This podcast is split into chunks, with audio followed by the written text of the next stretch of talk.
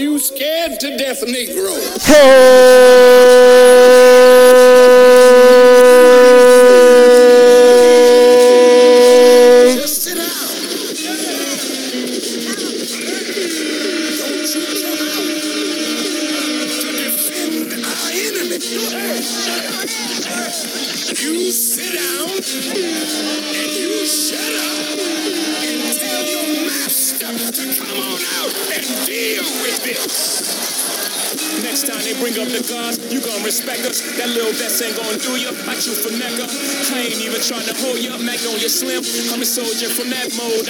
I'm the ghost of him. From the era of police stretcher. No cameras catch it. Chop you off in the rival hood. You rather be arrested. Well, do it live. Fuck it. Do it live. Welcome, welcome, and welcome to episode number seven of the Bronx Bias Podcast. I am your host. My name is Denzel. Thank you guys so much for continuing to listen, to continuing to like, subscribe, share it to your friends, tell your mama, tell your tell your girlfriends, boyfriends, everybody about this show. I appreciate all the love and the support that I have received so far. Uh it's it's been a it's been a definitely an interesting interesting week for me in particular but man i'm so happy just to come in and pod man i it's really like something that's that's like super, super, super, super awesome for me. So we're gonna have a great show, man. I'm in a fantastic, fantastic, fantastic, fantastic, fantastic, fantastic, fantastic, fantastic mood. Fantastic mood. Let's pod.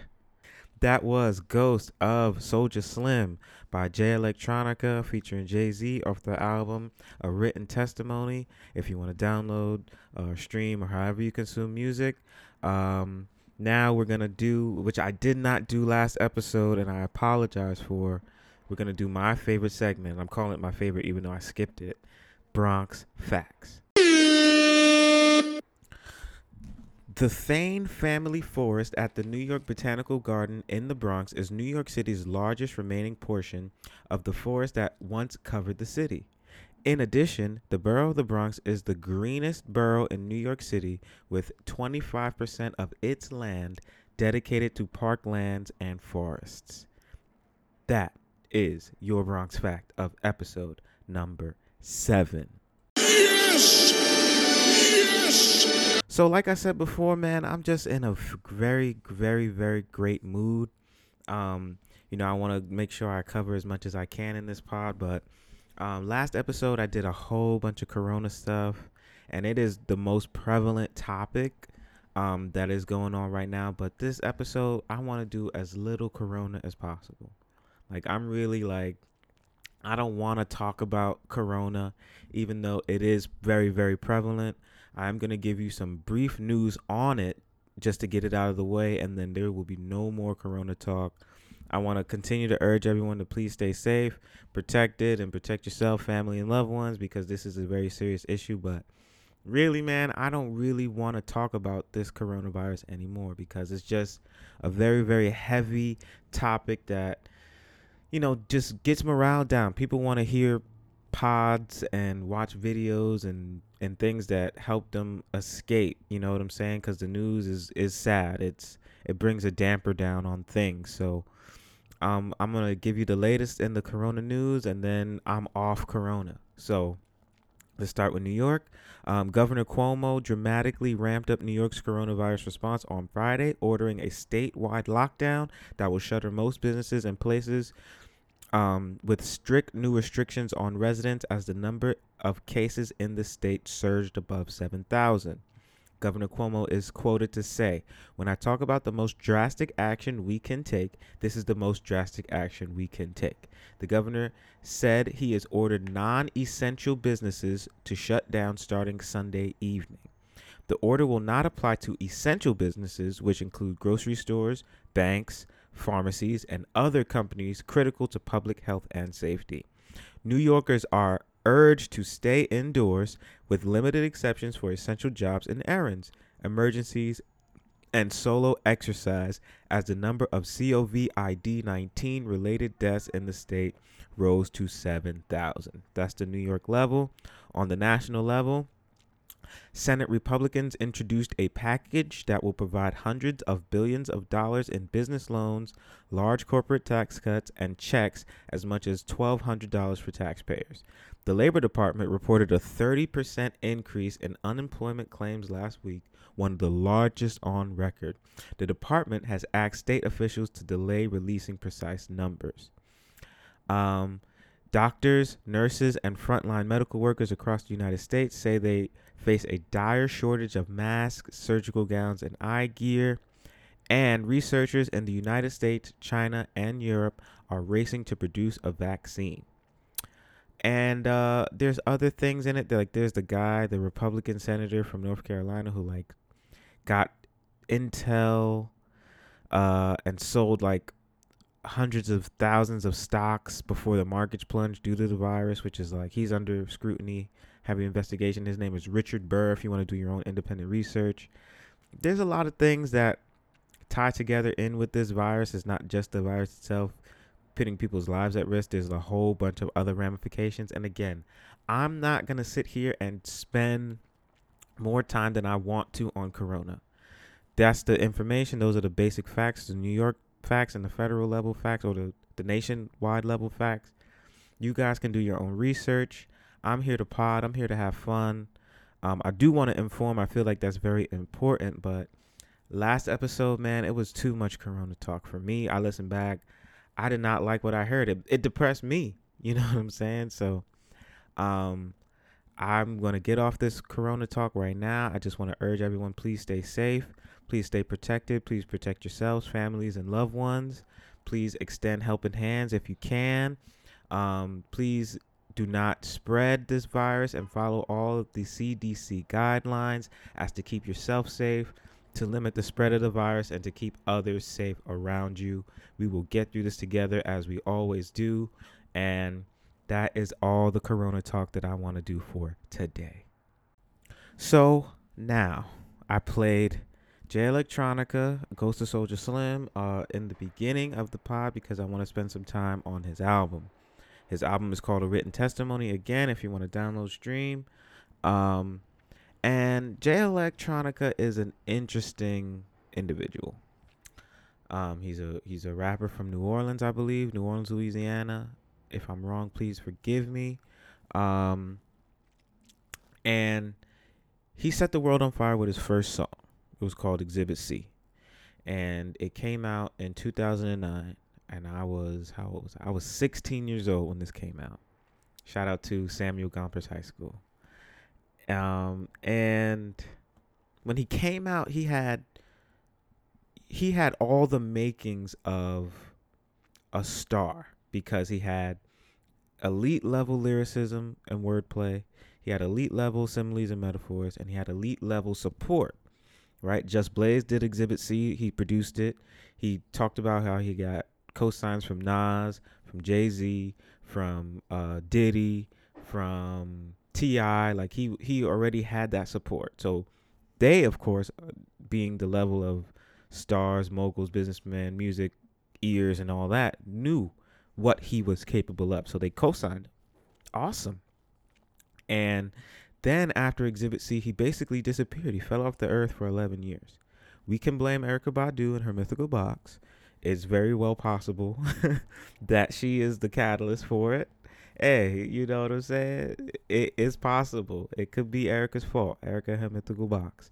But he was gone for 11 years and then he finally came back 2020 with his album A Written Testimony. And we're going to talk about that for a little while. Now, um, I don't. I'm I'm trying. I was trying my best to figure out the ways to, like, break this down layer by layer, right? Because you could look at this on the micro level or the macro level, the broad view or the very specific view, right? The background, of course, is he comes. This is his debut album, right? This is his first introduction, introducing you more to him as an artist anyone could put out a song, but how do you put together an album? And when you come off the the the way that you impacted us with Exhibit C, which was 11 years ago, of course, the expectations are to hear a lot, to hear a lot of things from you, right? When um, I seen that this was coming out, first I didn't believe it because he is not a reliable individual in terms of releasing music. And then I seen that Jay Z was behind it, and I was like, okay, he's doing it with Roc Nation, cool. But then I seen that Jay Z was gonna be featured on every song, and I was like, huh? Like this don't even. I didn't really think it was true. Jay Z only collaborates with the top of the top, and not that Jay Elect isn't. He's just not a proven commodity. But he actually confirmed was to be featured on every song, right? Ghost of Soulja Slim, you heard Jay Z, but here's here's where we're gonna like turn it. I want to try to give you every piece of my brain with this album, or at least how my my brain works, right? We basically this is Watch the Throne 2, if you will, right? Jay-Z and another rapper going bar for bar featured on every song together, right? Watch the Throne 1 was of course with Kanye West. And when it comes to things that I'm really like into when I really love, I become crazy. Like I get crazy. I get fanatical. I get like my brain just goes to another another stratosphere where I get super focused on it. And I listen to this shit. I want to say I listen to this shit like 10 times. Like so I just I have a lot of like thoughts about it and, and thoughts and thoughts and thoughts and thoughts. So this is what I'm gonna do. I'm gonna start with the good, and I'm gonna go to the not so good. First, I like that Hove is still in shape. He is more than in shape. And that's kind of a big gift and a curse. But we're going to stay on the good. The, there's elite level lyricism, there, which is what you come to expect. Um, I'm happy to hear Jay Electronica after the 11 year absence. I'm just happy to hear him. And I love old nigga rapping. I love it. I love to hear seasoned veterans rap. That's why I was kind of really disappointed in Wayne because he's just a super, super, super veteran, and you gave me that bullshit. But whatever. I'm not talking about Wayne. I just love to hear old niggas rap. Old, seasoned vets of the game give you their old, seasoned vets of the game experience in their rhymes. I love hearing that shit. I love it. So when you look at it on that lens, it's great. You love you JLX back, Hove is there. Hove is still sharper as sharp as ever. Sharp as ever. 50 years old. So it's fantastic in that regard. But here's where we're gonna go into the into the where I have questions, criticisms, and other concerns on this project. First, anytime that anyone had ever mentioned Jay Electronica in hip hop circles, we always went to Exhibit C, right? Jay Electronica has had the luxury of dropping a five minute gangbuster track and disappearing. So you don't know anything about him.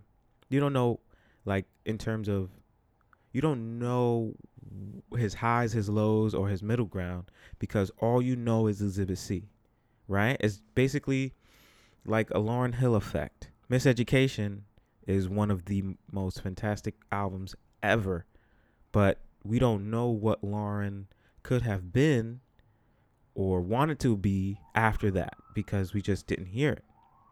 And in Jay Electronica's case, this is worse than Lauryn Hill because it was one song and then disappeared.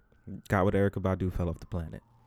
So there's a lot of things that you want i guess uh, the expectations that i had to hear because this is your debut this is your introduction to the world and your long absence no one ever could criticize you accurately because we didn't know we didn't have a lot of information right we say okay well when people ask questions related to JLX, is Jay Electronica elite level lyricism? You just say Exhibit C. Can Jay Electronica produce a extremely great body of work? You say Exhibit C. Is Jay Electronica top tier lyricist, even though it's only not a proven body of work? Exhibit C, Exhibit C, Exhibit C, Exhibit C, Exhibit C, Exhibit C. That was just the answer to every Jay Electronica question. Exhibit C. And again, I'm I would like for you guys to hear Exhibit C so you could fully understand what I'm saying as it relates to this album.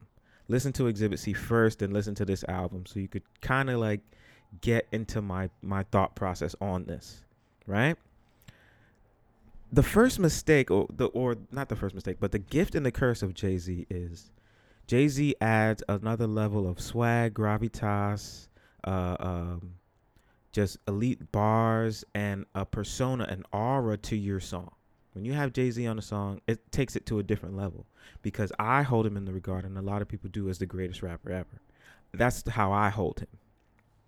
But it's also a curse because Jay Z's greatness can show your flaws, right? Jay Z's greatness can show your weaknesses, right? So when it comes to a debut, this is about you, right? This is about you. This is about your journey, your life, your process, your bars. This is supposed to be about you. When you feature Jay Z so heavily, naturally, it takes some of the attention off of you. And that's fine if you hold your own. But in my opinion, Jay Electronica did not hold his own. And we're going to get into that. I was trying again trying to like put all my thoughts down in a in a coherent way so I could just lead you down the trail. But I know it's to be back and forth, back and forth, back and forth, ideas, ideas, ideas. So whatever, I'm just to go with it. In my opinion, I, I see that I don't like I don't know what still what Jay Electronica can do, if that makes sense. Lyrically, I don't know what he can do, if that makes sense, because the whole time I'm listening to this and I listened to it like 10 times, I'm thinking, man, this is a great Jay Z album. And that should not be the case. This is your album. This is this is your introduction. So Jay-Z is the gift and the curse because it's a gift that you have Hove because it just brings a level level of attention to you, which is what you need after 11 year absence. But it's a curse if you have Hove because if you can't keep up, then you're gonna look bad. And in my opinion, Jay Electronica got outclassed, he got outshined, he got outbarred, he got outswagged, he got out everything on this project. He did. So I'm like, I'm I'm actually I need I need to like talk to somebody about it. So I'm texting my guy, my one of my great friends, shout out Anthony, and I'm texting him. I'm like sending bricks, you know, and he knows me, so he's like, let him get all of this shit out, right? I'm texting him bricks, and I'm I'm in my mind. I'm saying, yo, like, I don't. I never heard an album and wanted to hear another artist make an album more, right? Because with Watch the Throne with Kanye, it was equal Hove outclassed Kanye in some songs, but Kanye outclassed Hove in some songs. And overall, you can say they're great partners. They're partners. There's no there's no uh, disproportionate amount of of uh, effort or work put in by either party. You could call it 50-50. And that's what you want to hear from a joint album. 50-50. And with Ho, with Jay Z, it's amazing. I think that he's performing amazing, but electronica compared to him is just mediocre. So my question is, well, why would you put this out? You know what I'm saying? Why why would you step on the court with Kobe and you're Smush Parker? You know, it's just it's very confusing. So I leave the album thinking, well, do I want to be bothered with more electronica stuff? You know what I'm saying? Like you made us wait, us true hip hop fans, wait 11 years for a Jay-Z showcase. For all that, Jay-Z could have put this album out on his own. And again, I'm not saying that it's bad. I'm not saying that he's rapping poorly. I'm saying why would you put yourself in a non-win situation? Right? In my opinion, a debut album is supposed to be your eh, uh, uh, way to expose yourself to the world. And you're hiding behind the shield that is Jay Z. You're hiding, right? And it's like, it's hard to outshine Jay Z regardless, right? Any song featuring Jay Z, you can argue that he You know what I'm saying? He he did he outclassed everyone. I, I could name maybe four times where Jay Z got outshined. It was on Run This Town, and that was Kanye West. Ape Shit, that was Beyonce. Uh, Renegade, that was Eminem. And uh, I think that's it. Honestly, like in my brain, like I think that's it. Where you can honestly say, oh, and Monster on Kanye's album, uh, Dark Twisted, Beautiful Dark Twisted Fantasy, Nicki Minaj. So that's the level you have to go on. So you're putting yourself behind the eight ball. This is a 10 song album. One song is an intro, so nine actual songs where you have to rise to the level of slaying this dragon that four people in my brain have only been able to do. And they've only done it legitimately once. Right? So you just putting yourself in a situation where what what do we take from this? Do we take okay, boom. You know what? We just have so much respect for Jay that his presence alone kind of just warps our view. Do we take it as we're just happy to hear from Jay Electronica? Do we take it as um you know, maybe this is just a sign of things to come? You know, we don't know. But just given that no one can ever really quantify your abilities, and I'm talking about Jay Electronica, because of Exhibit C 11 years ago to now, where we still don't even have an answer because this album is just Jay Z. And it's not that Elect didn't do anything. I want to make sure that I'm clear. It's just that Jay Z's level is so much higher, it appears, than Jay Electronica's level. To where we always only kept Jay Electronica this high because we only heard one song. But now that I hear you over a body of work, the eliteness that I thought you had takes a significant dive when you have to stand next to somebody elite. It's like when you're at the park and the one kid who's better than all the other little kids, but when you have to play with the big kids, you see that, oh, wait, he ain't that good. You know what I'm saying? So it just leaves me with a whole bunch of questions. Why feature Hove more than yourself? Why allow Hove to take over your project? Why build this as your highly anticipated debut album if you're not on your A game? And why are you comfortable watching Jay Z go for 81 while you played the entire 40, 48 minutes of the game? It it just leaves me with more questions than answers, right? It it's hard to outshine Jay Z regardless. But if you took an 11 year break and we already review you in this upper echelon of rappers off one song and all the cosigns that you have, when it's time for you to go, you better go. And he didn't go. He didn't go. He he did not go. He was so comfortable just letting Jay Z shine, which is maybe the humbleness or just the respect that he has for Jay Z. I don't know. I don't know him. But as a consumer and as a super fan of the art form, this is not it. It's not it. It ain't it. And there are good songs on it. It's a it's a good album, but that's looking at it on the on the broad scale, the broad spectrum. Yeah, it's okay. It's good, right? It's a good album. But just with all those factors in it, Exhibit C, 09, falling off the planet for 11 years due to Erykah Badu or otherwise. And then coming out as their highly anticipated debut featuring Jay Z and letting Jay Z just take over the entire game. It's like when you play 2K and you get into takeover mode. That's what Jay Z did on all these songs. He went into takeover mode. So it just left me with more questions than answers. And it is honestly leaving me at the point where I don't know if I want to hear any more Jay Electronica music. That's how much I'm holding. That's how, like, like you ordinarily you could see the evolution of an artist. But since we didn't have that, do I want to hear you're next. the reason why we I hold Kanye so highly is because we saw his evolution. College dropout, late reg, graduation, 808s, uh, then Dark Twisted Fantasy, Yeezus, Pablo. Um, you know what I'm saying? Like you saw his evolution. The late registration, college dropout was the classic soul samples, you know, jazz influenced songs. Graduation, electronic.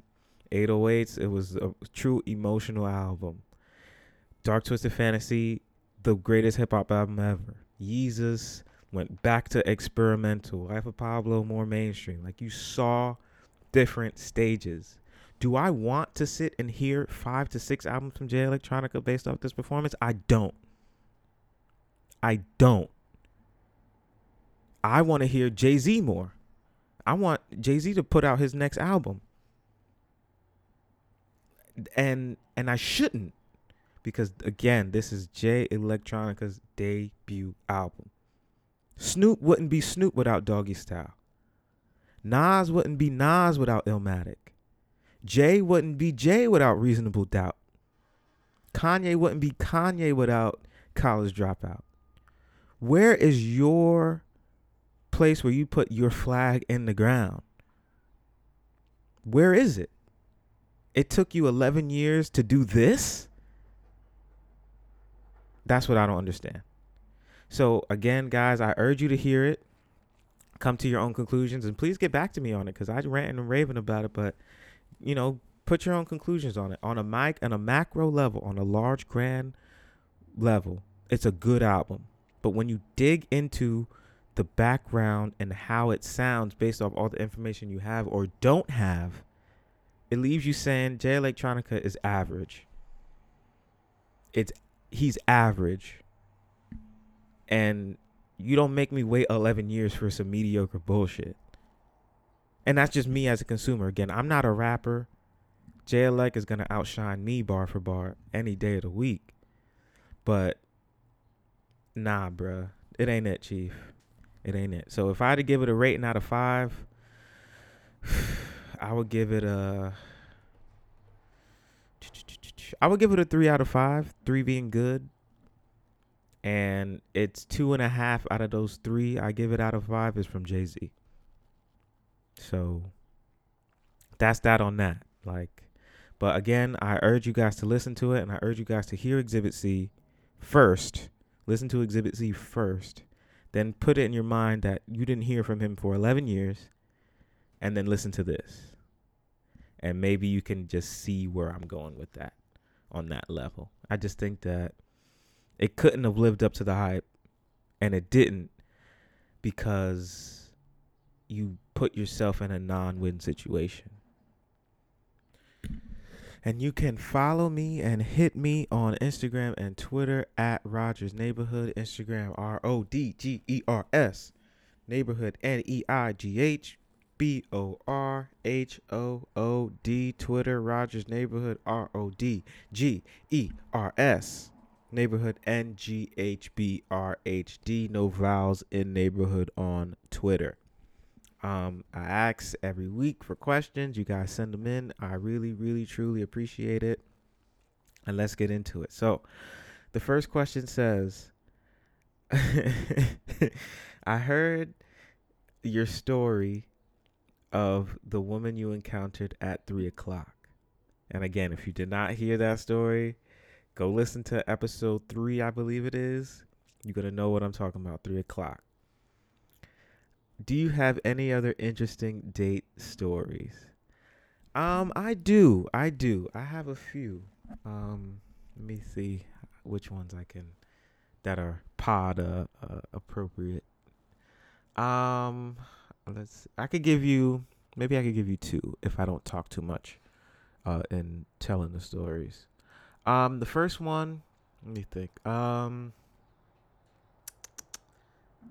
this one taught me that uh dang how can i even this one taught me that people are are definitely odd if it and i guess you could see what i mean by that in a, in a moment. Um basically, I'm talking to this woman, and after three o'clock, I became very, very more thorough in terms of what I will accept, what I won't accept, in terms of the getting to know you process. You know, with three o'clock, I was just like, whatever. Let me not be a stick in the mud. Let me not be a stickler. Let me not be this curmudgeon, crotchety, grumpy dude. And I got burned. But um with this time I said, nah. I'm FaceTiming.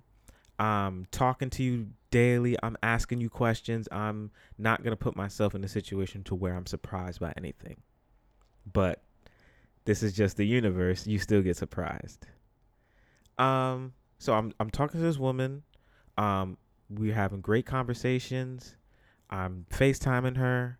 I'm making sure that I'm not gonna be surprised by anything. So I'm asking questions like, you know, of course, with the basics like where do you live, but you know, do you have kids?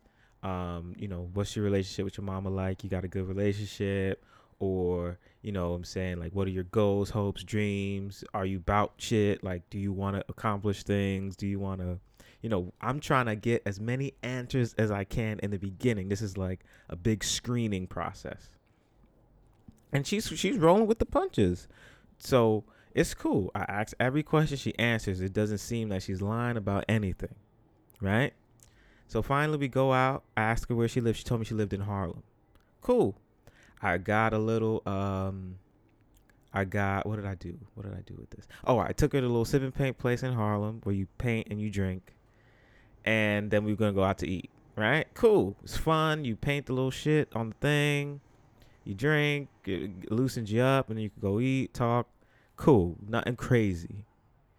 So we go to the thing. I'm drinking. She's drinking. We painting. We laughing. We having a good time. That's cool. Then we go to eat. We eating. We talking. It's, it's flowing. It's flowing. It's cool. It's great. So then I ask, I say, yeah, you know, so, well, you know, how you getting home? You know, I don't mind paying for a cab, you know, just so you get home safe. Um, you know, cause, and you live in Harlem, so it shouldn't be that far. So, you know, how long does it usually take you to get home? And she's like, nah, it was cool today. Um, the trains were fast. So in my mind, I'm thinking, okay, well, you live in Harlem. We're on 116th Street. You're either gonna catch the two to three, you're gonna catch maybe the A to C at 125th of St. Nick. Something quick, like you're not going far. And I was like, okay, well, what train you take? And then she said, the Metro North. So I'm like, huh? The Metro North? You you don't live in Harlem? She said, no, I don't live in Harlem. I said, well, where do you live? She said, I live in Connecticut. Okay.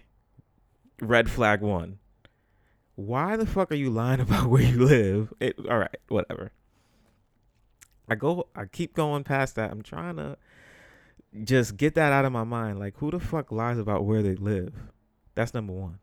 Number two, I say, okay, um, it's getting close. We clear, we didn't finish our food, so I say, hey, you wanna? I'll flag the waiter down, get you a to-go box. You could pack it up, take it home, or do you want to just have them take it? She was like, no, nah, I want a to-go box. So the guy comes. I said, hey, can I get a to go box for her food? Then she says, yeah, you know, this would be great because the kids at home would love to eat this. So I'm like, yo, what? Like now I'm like, I'm not even trying to be nice no more. So I'm like, what? The kids? What kids? Like, like I said it like that, like kids, what kids? And she's like, my kids. And I'm like, you got kids? like, the fuck? Like, you got kids? He was like, yeah, I have kids. They're five, four, and two. And I was like, yo, what the fuck, bro? Like in my head, of course, I didn't yell, what the fuck, bro, at the table. You know, my mama raised me a little better than that. I'm like, in my mind, I'm like, yo, what the fuck, bro? You live in Connecticut and you got three kids, so you're just a liar. You're just a straight up liar. So I'm like, you got kids five, four, and. In my mind, then her number was deleted out of my phone. Her number eh, contact information was blocked. You offer all social media platforms and you blocked on all social media platforms because I don't fuck with liars. I don't. I don't fuck with liars. So we come out. I, I you know, I say, okay, get, I didn't pay for no cab to the Metro North. I ain't walk her to the Metro North station. I got my cab. I went home. The number was deleted out of my phone. the number was blocked, blocked on all social media platforms. Because who lies on their kids? Who does that? On the kids? You gonna lie on the kids? On the kids, bruh? You gonna lie on the kids? You ever heard like when people be talking and you be like, yo, you lying, bro. Dead ass, you lying. And they be like, yo, all my kids, I ain't lying. You lied on the kids, dog. On the kids. On the kids, bruh. That's crazy. That's crazy. So yeah, she was a dub. A dub. How you the king in New York and you live in Connecticut? And how you gonna lie on the kids, bruh? On the kids? Come on. The second one, if I could go really quick, is I was at I was in Harlem again, but this chick was from the Bronx. She was really from the Bronx. Um, we were in Harlem. We did what did we do? I don't remember what we did in the first part of the evening, but then we went. We ended up at it's a place on 125th Street on the west side called Chez Lucienne. I don't even know if it's there anymore. Basically, we went in there. I just went. I wanted to go in there real quick for drinks because we were in the area. And if you know the area, it's the train, then it's the Starbucks on the corner, the Starbucks coffee on the corner. It's 125th on the west side. Then it's the check cashing spot. Then it's the Chez Lucienne. Then it's the Red Rooster. And I wanted to go into Red Rooster because I just a little more familiar with it, but it seemed too packed, couldn't get in. So like fuck it, we go in here for drinks. When we go in, they say if you want to go upstairs, they're playing music. There's another bar up there. There's a little space to dance, dance for whatever. And I was like, okay, cool. And I'm not a dancer by nature. Like dancing is not my forte. Just keep that, keep it a bean with you. Dancing is not my forte. Um, but I've been drinking a, a little bit, so I'm a little uninhibited. You know, I'm a little loose. So I'm like, all right, whatever. We can go up there. We can have fun. Go up there, get some drinks. Music's on. It was like old school night, like 2000s night or 2000s era night. So they were playing like the old Ja Rule joints. They were playing Ashanti joints, playing like uh, Soulja Boy and playing like uh, Usher and Lil Jon and just like music from the 2000 era, from the era of the early 2000s. So Missy was in there, Luda was in there, DMX, you know, just music in that era. And I'm doing the best I can. I think I'm doing all right because she's smiling and everything. So I, you know, I'm doing my best to dance, but I really am not a great dancer. But in that, I'm having fun. I'm just having fun, right? Closer to we've been there maybe for like let's say 45 minutes. A few few more drinks. We we cool. We vibing. Out of in my eye, in the corner of my eye, I see a group of people. They're huddled up, and I'm like, okay, uh, you know, whatever. I, I don't pay atten- much attention to it. But then it becomes to be like a little ruckus, like a little commotion. But in my mind, I'm saying, well, there's plenty of security here. I seen them niggas. They patted me down twice. They're big as hell, like football looking niggas. The security can take care of this because they look equipped to take care of it. So I'm not even fussing with it. I'm still paying attention to huh. We still vibing. We still cooling. Then I hear arguing. Now it's arguing. So I'm like, okay, like when is security gonna interject? So then security finally goes over there, and then the guy yells, "Hey yo, get the fuck out of here before I air this whole shit out!" And if you know what air this whole shit out means, I'm gonna pull this gun out and I'm gonna start shooting everybody. So when he says that, it's maybe I don't. I'm still in denial. Like I'm like, nah, I ain't got nothing in here. They patted everybody down. I ain't got shit. But then I look over at the guy who screamed, and I look. He has a gun. He ha- I see it. I see the gun on his waist, and he's trying to pull it out. But there's someone holding his arm. One of the security guards. I look at her. I instantly sobered up. Sobered up so fast. I said, "Get your purse. Get your phone. We need to get the fuck out of here." And I literally put her under my arm like a football. and I stiff armed everybody. Get the fuck out of my way. Ran out of there. Didn't even call no Uber. Hailed a cab on the corner and got the fuck out of there. I was not dying in there. No way. No way. but funny shit, I swear to God, man. Funny shit like that always happens. And maybe it's me. Maybe I'm just unorthodox in nature, so I attract that energy. But I wasn't gonna be no fucking body in Harlem. Hell no. Hell no. If I'm gonna be a body anyway, it's gonna be up here in the Bronx. It ain't gonna be no Harlem. It ain't gonna be no of no nigga airing some shit out in the in the fucking bar. Fuck out of here. So some interesting some two more interesting stories for you if that answers your question. Uh the second one says uh who are your top 5 stand-up comedians? Now, you know, I love stand-up comedy. I love comedy in general. Um I have a list here. I just I don't again, this is my list. Don't be mad and if you mad, whatever, hold it. Hold it in or send me a message on Instagram, Twitter. Tell me your list and I can tell you it's trash too. My top 5, we can go from 1 to 5. Number 1, Dave Chappelle. You already know what I feel about Dave Chappelle. If you haven't, listen back to my old episodes. Number 2, Richard Pryor. Number 3, Chris Rock. Number 4, Bernie Mac. Number 5, Martin Lawrence. Top 5 right there.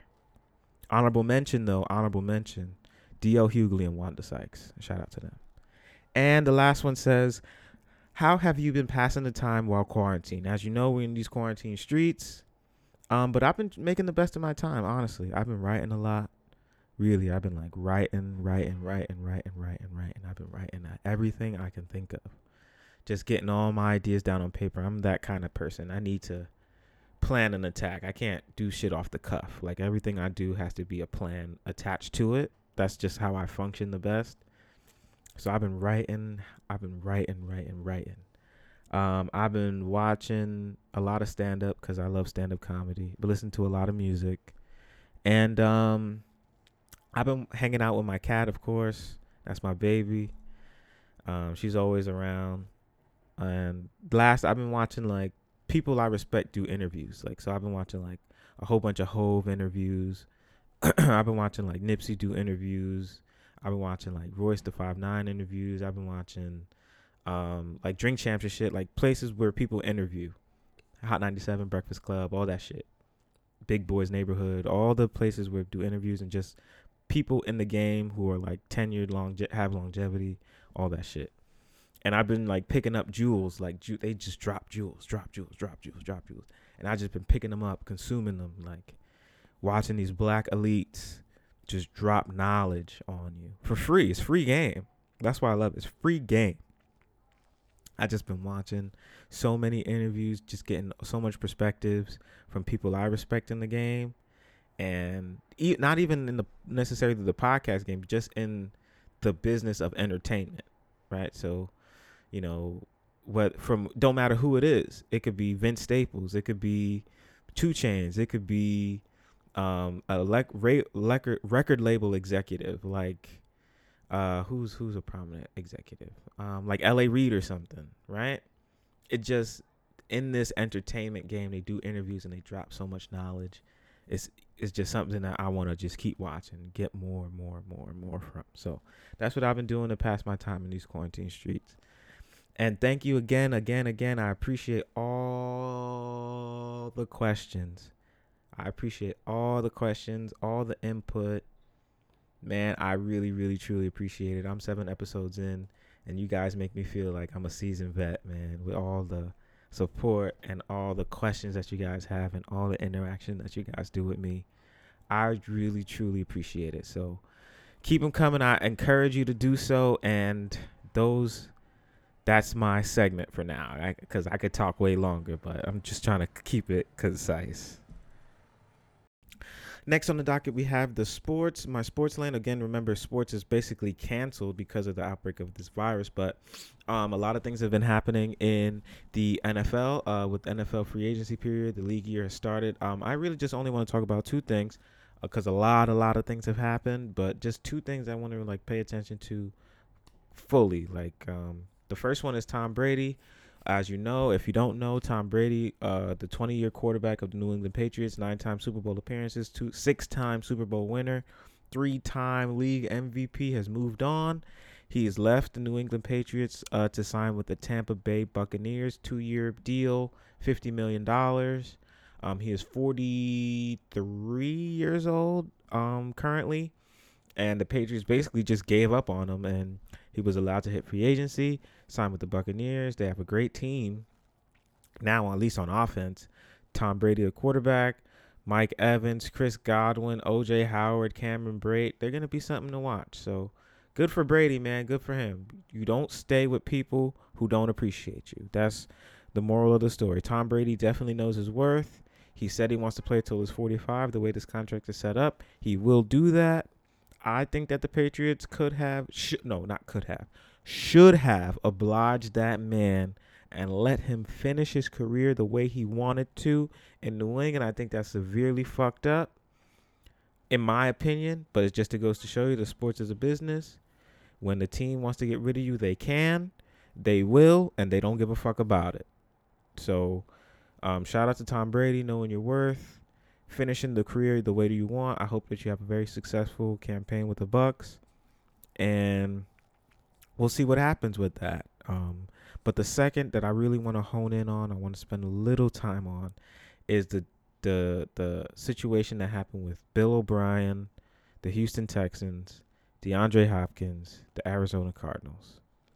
Last week there was a trade uh, where DeAndre Hopkins and a fourth round pick were sent from the Houston Texans to the Arizona Cardinals for David Johnson and a second round pick. I believe a second round pick and a third round pick. So you trade DeAndre Hopkins, and if you do not know, if you're not familiar with him, he is arguably the number one receiver in the NFL. Right? There was the, uh, the upper echelon before Antonio Brown did his all his bullshit. In my opinion, and I'm a Steelers fan, so I'm biased. It was Antonio Brown, Julio Jones, and DeAndre Hopkins. Those are the best wide receivers in the league, in my opinion. Michael Thomas is in there now. Um, and we were trying to. I'm in my mind. I'm saying, well, why in on God's green earth would the Texans trade DeAndre Hopkins? They have Deshaun Watson. Like he's a young quarterback. He needs a reliable wide receiver in order to grow. And then Michael Irvin, shout out to him, um, who's a former wide receiver for the Dallas Cowboys, but now he does analyst work for NFL Network, appeared on ESPN and gave basically the inside scoop. He said he talked to DeAndre Hopkins and he got a bit of information as to why um, DeAndre Hopkins was dealt. So I'm going to play the clip for you because he explains it way better than me, and then I'll react to it after. Uh, it, it, was a bit of a power struggle there because Bill O'Brien thought, Coach O'Brien thought he had too much influence over the locker room. He called DeAndre Hopkins in a meeting to talk about this and to kind of, I guess, hash it out in that meeting, he started the meeting with telling DeAndre Hopkins this that blew my mind when DeAndre told me this.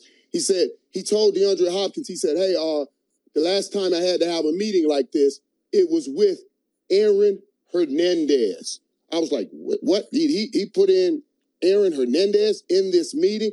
He said, Yes, he did. He said, Michael, that blew my mind that he would even bring that up. I've never been in any trouble. I don't know why would he equate me with Aaron Hernandez. And from there, the meeting just deteriorated. You know, he got into talking about DeAndre Hopkins because DeAndre Hopkins has uh, a few kids and, and and from different different different women. And he said, you know, he told DeAndre he doesn't like that he has his baby mamas around sometimes. And and from that, I think the relationship just went bad, and thus we got a trade of DeAndre Hopkins. From- so my first reaction to this is anger off the rip. Like I'm very sensitive to things like this.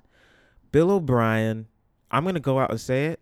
Bill O'Brien is racist. He's a racist. He is a racist.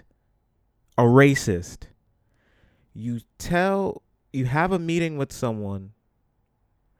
You tell him the last time I had to have a meeting like this, it was with Aaron Hernandez. If you don't know who Aaron Hernandez is, former tight end from the University of Florida and the New England the New England Patriots who was convicted for a double murder, serving life in prison and ultimately took his own life in jail.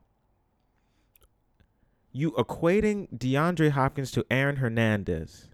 You hear Michael Irvin say, I haven't done anything wrong. I've never been in any off the field issues like that. I don't even roll in those types of circles. How are you equating me with him? That's number one.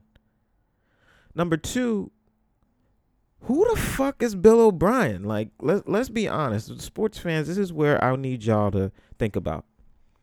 Who the fuck is Bill O'Brien? Bill O'Brien is the coach right now of the Houston Texans. Bill O'Brien made his bones in New England under Bill Belichick, and uh, and then he went to Penn State. Uh, he took over after the whole fiasco with Joe Paterno and Jerry Sandusky. Bill O'Brien hasn't done shit in this league. He hasn't done shit in this league. Bill O'Brien won a whole bunch of games with Tom Brady and Bill Belichick. He didn't do shit. I don't I firmly believe that Bill O'Brien did not do anything with that and basically got all his opportunities off of his skin color and just the when you come from the New England Patriots system. When you learn under Bill Belichick, people overvalue or put a high level of value on what you can do. He went to Penn State. He didn't win shit at Penn State. He is in Houston. He hasn't won shit in Houston. He's an average, mediocre coach and a worse GM. Who the fuck are you to one tell someone the last time I had a meeting like this was Aaron Hernandez, and I don't want your baby mamas around. So you're an incompetent, inconsistent, racist. Who the fuck are you? Like, who are you? Who are you? You're not. You're nothing. You're nobody. The Houston Texans can replace you tomorrow, and they won't. They will be. They won't be worse, and they'll probably be better. They're worse now that you gave up DeAndre Hopkins. You're fucking bugging. You're bugging. He's a fucking racist. And he's and he's not even good at his job. Who trades the arguably number one wide receiver and gets David Johnson, a running back who underperformed, who got replaced in the middle of the season by another running back and has a terrible contract? Who does that? So that goes to your intelligence, which you have none of. None. It is I hate seeing shit like this. I hate seeing shit like this. And to top it off, when Bill O'Brien was with the New England Patriots, remember that's where he made his bones. Tom Brady is the quarterback. We all love Tom Brady. We respect Tom Brady. Tom Brady has had has not has had has children by multiple women. Does anyone say Tom Brady, we don't want your baby mamas around? Does anybody say that? Does, would anyone ever equate Tom Brady to Aaron Hernandez? So this this is the prevalent racism that is still out out here. And racism is not just calling someone black an N-word. Racism is this. This is racism. The last time I had a meeting like this was with Aaron Hernandez. You have too much of influence on this team, and I don't want to see your baby mamas around. What type of shit is that? What type of shit is that? Who does that? Who the fuck is he? He's nobody. He ain't win shit. The Texans have not won shit since he was a coach. He got that job in 20 Damn, I want to say it was 2013. I'm I'm freestyling right now. I don't know. So from 2013 to 2020, you haven't won shit. You haven't proven anything. And you didn't even draft DeAndre Hopkins, or maybe he did. I'm not sure. Again, I don't, I don't know when he got that job. So nah, bro, I ain't rolling. I ain't rolling. And this is why I love people who come out and say, express themselves well. If you have not seen, please, I encourage you to watch Shannon Sharpe's breakdown of that. I encourage you to watch Stephen A. Smith's breakdown of that. I encourage you to watch Ryan Clark's breakdown of that. And this is again another reason why I love, love, love Jemele Hill. I love Jemele Hill and I respect Jemele Hill because Jemele Hill is one of those people that you ain't gonna do no type of shit like that.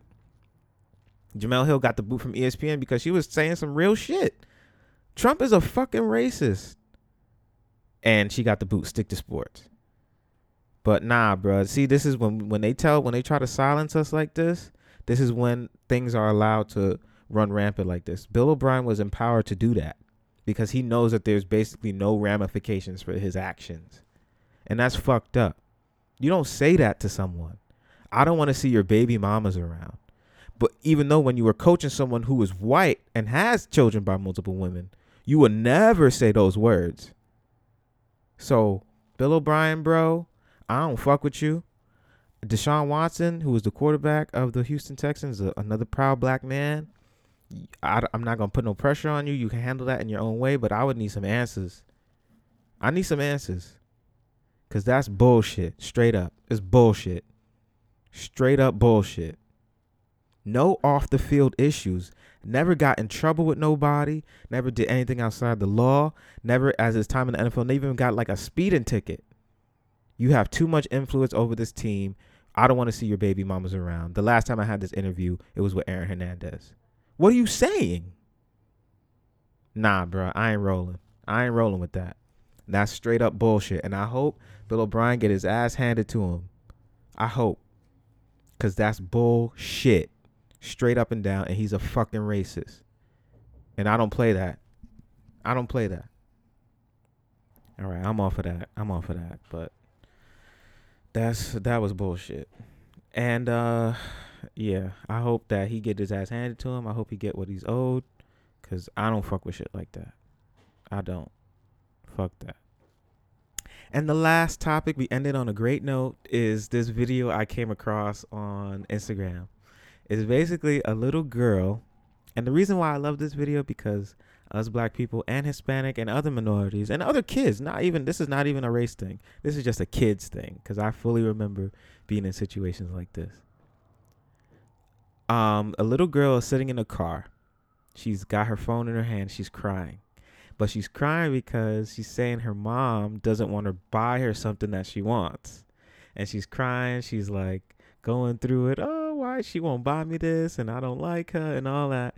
And it just made me laugh so hard because I remember being that kid asking my mom for something, begging her for something. She was like, no.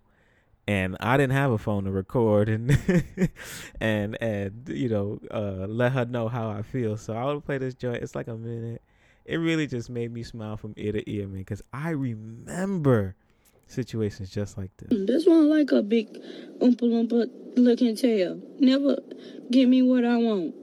Shoot, I don't want them ugly old shoes. Every shoe I picked up, she wanted to hate on them. That's what she was doing.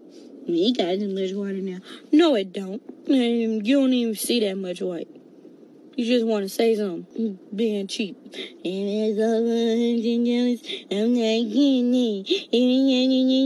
I'm not getting it. Don't nobody want New Balance. We don't like the same shoes as you. Can't be mad because of my style and stuff that I like. Mm. Being cheap, knowing that she got money. Hate when people do stuff like that. Let me sitting over here. You ain't got no shoes. I'm not going nowhere with them no more. She don't need to claim me as her more. Oh my god, that shit is so funny to me, man. She's going through it in that car. Her mama ain't buy her the shoes she want, and she was letting her know. But you know what? As a kid, you always you always, have that moments where your parents don't like get something for you that you want, but you won't cuss at them. So you see that she never cussed, nothing. She was crying, going through it, but she ain't never cussed. She ain't never fixed her mouth to cuss because it's just what you was a kid you you did whatever your parents say.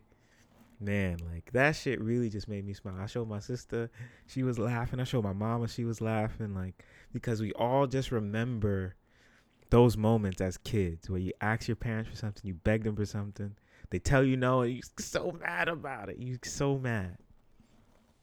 I love that shit. I love that shit. That shit really just that brightened my day when I seen it because it's just like, yo, man, that's what is that was that's what being a kid was like. Your biggest responsibility was you you go to school, you come home, and you get to cry and and whine about when your mama don't buy you nothing. That was just like the beauty of childhood, man. So shout out to her and shout out to her mama. Um, she probably will end up getting the shoes because just your parents always end up caving. And uh, I love that shit, man. That was a great video. I just wanted to share it with y'all. Man, I love that shit. she don't need to claim me as her child no more. That's the shit that you would say. You owe every kid. Every kid says some shit like that. I used to do a thing when I was a kid when my mom or my grandmom didn't like do what I wanted them to do or they didn't get me what I asked for. I would tell them I'm running away and I would pack a bag with a toy and tell them I was moving to South Africa that's just the shit I did as a kid. Like, so shout out to her, man. Shout out to her. Shout out to her mama, man. That was awesome. That was fucking awesome. And that will wrap it up. Episode number seven in the books, Bronx Bias Podcast. Thank you guys for listening. Thank you guys for sharing. Thank you guys for subscribing. Thank you guys for liking. Thank you guys for just being engaged, involved, in tune sending me messages, giving me feedback. I love you guys. I appreciate you guys. And I want to keep this thing going, man. I want to keep this rolling. I'm so happy. I'm in a great mood. I'm in a great place. And I am filled with so much inspiration. And I just want to keep going, man. I just want to keep going. Keep podding. Every week coming in pod. Do the best of my abilities. Again, stay safe. Keep your family, friends, and loved ones protected as much as you can. Keep them safe as much as you can. Follow all the CDC guidelines. Please get enough food for yourself to survive, but be considerate of others. Don't go on and buy 17 container 17 things worth of toilet paper because other people need it. Please be considerate. Please don't be afraid to offer a helping hand to people who need it. And keep yourself safe to the best of your abilities. We're going to get through this together because we always do. Um, you know, hopefully this pod was able to take your mind off of off of what's going on out here with this virus a little bit. I just hope I would that would bring me so much joy if it was able to. And um, again, let's just keep each other safe, guys. Let's keep each other protected and let's survive this virus um, and come out stronger. I'm gonna fade you out with a great song, and of course, you could have guessed it. I spent half an hour talking about Jay Electronica, so you know it's gonna be Exhibit C. Um, it's Exhibit C. It was a basically a single um, you know, listen to it. I hope you enjoy it. This has been the Bronx podcast. Bronx, the Bronx Bias podcast, episode seven. We out. It's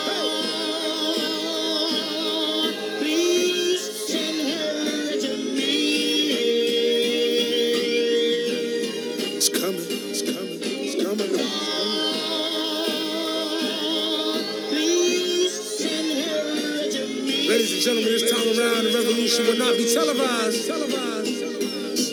Woo! As we proceed to give you what you need. Oh, nine, brother. Get live, brother. Ladies and gentlemen of the court. And the hero against the state of hip hop versus electronic. I present Exhibit C. When I was sleeping on the train, sleeping on Mesereau Lab out in the rain, without even a single slice of pizza to my name. Too proud to beg for change, mastering the pain. When New York niggas was calling Southern rappers lame, but then Jack and I slang. I used to get dizzy spells, hear a little ring, the voice of an angel telling me my name, telling me that one day I'ma be a great man, transforming with the Megatron dawn spitting out flames, eating whack rappers alive, shitting out chains. I ain't believe it then, nigga, I was homeless, fighting, shooting dice, smoking weed on the corners, trying to find the meaning of life in the corona, till the five percenters rolled up on the nigga and informed them, you either build or destroy, where you come from, the Magnolia Projects in the third ward, slum, hum. It's quite amazing that you rhyme how you do and that you shine like you grew up in a shrine in Peru. Question 14, Muslim lesson 2. Dip diver, civilizer 85er. I make the devil hit his knees and say to our father, abracadabra. You rockin' with the true and living. Shout out the lights out, Joseph I, Chewy Bivens. Shout out the Baltimore, Baton Rouge, my crew in Richmond. While y'all debating who the truth was, like Jews and Christians, I was on Cecil B, Broad Street, Master, North Philly, South Philly, 23rd, Tasker, 6 Mile, 7 Mile, Hartwell, Gratiot. When niggas really would pack a U-Haul truck up. Put the high beams on, drive up on the curb at a barbecue and hop up out the back like what's up? Kill a nigga, rob a nigga, take a nigga, bust up. That's why when you talk that tough talk, I never feel you. You sound real good and you play the part well, but the energy you giving off is so unfamiliar. I don't feel you. We need something realer. Hit me up on the phone, said what you waiting on. Tip hit me up with a twit, said what you waiting on. Diddy send a text every hour on the dot saying when you gon' drop that first nigga you taking long. So now I'm back spitting that he could pass a polygraph. That Reverend Run rocking Adidas out on Hollis Ave. That FOI Marcus Garvey, Nicky Tesla. I shock you like the ill electric field, Jay Electra. Oh my God! Kids they call me Jay Electronica. Fuck that. Call me J Elect Hanukkah, J Elect Yamaka, J Elect Ramadan, Muhammad Asalamaka, Rasulullah Subhanahu wa Ta'ala through your monitor. My Uzi still weigh a ton, check the barometer. I'm hotter than the motherfucking sun, check the thermometer. I'm bringing ancient mathematics back to modern man. My mama told me never throw a stone and hide your hand. I got a lot of family, you got a lot of fans. That's why the people got my back like the Verizon man. I play the back and fade the black and then devise a plan. Out in London, smoking, vibing while I ride the tram, giving out that raw food to lions disguised as lambs. And by the time they get their seat top and deploy a henchman to come at me from the treetops, I'm chilling out at Tweet Stock, building by the millions. My light is brilliant. Oh. Rest my case. Oh Act three, first chapter chapter of the new beginning. Ain't this so? Things we do without even trying. Be better than a lot of y'all records. Don't get mad. Get mad. More than after.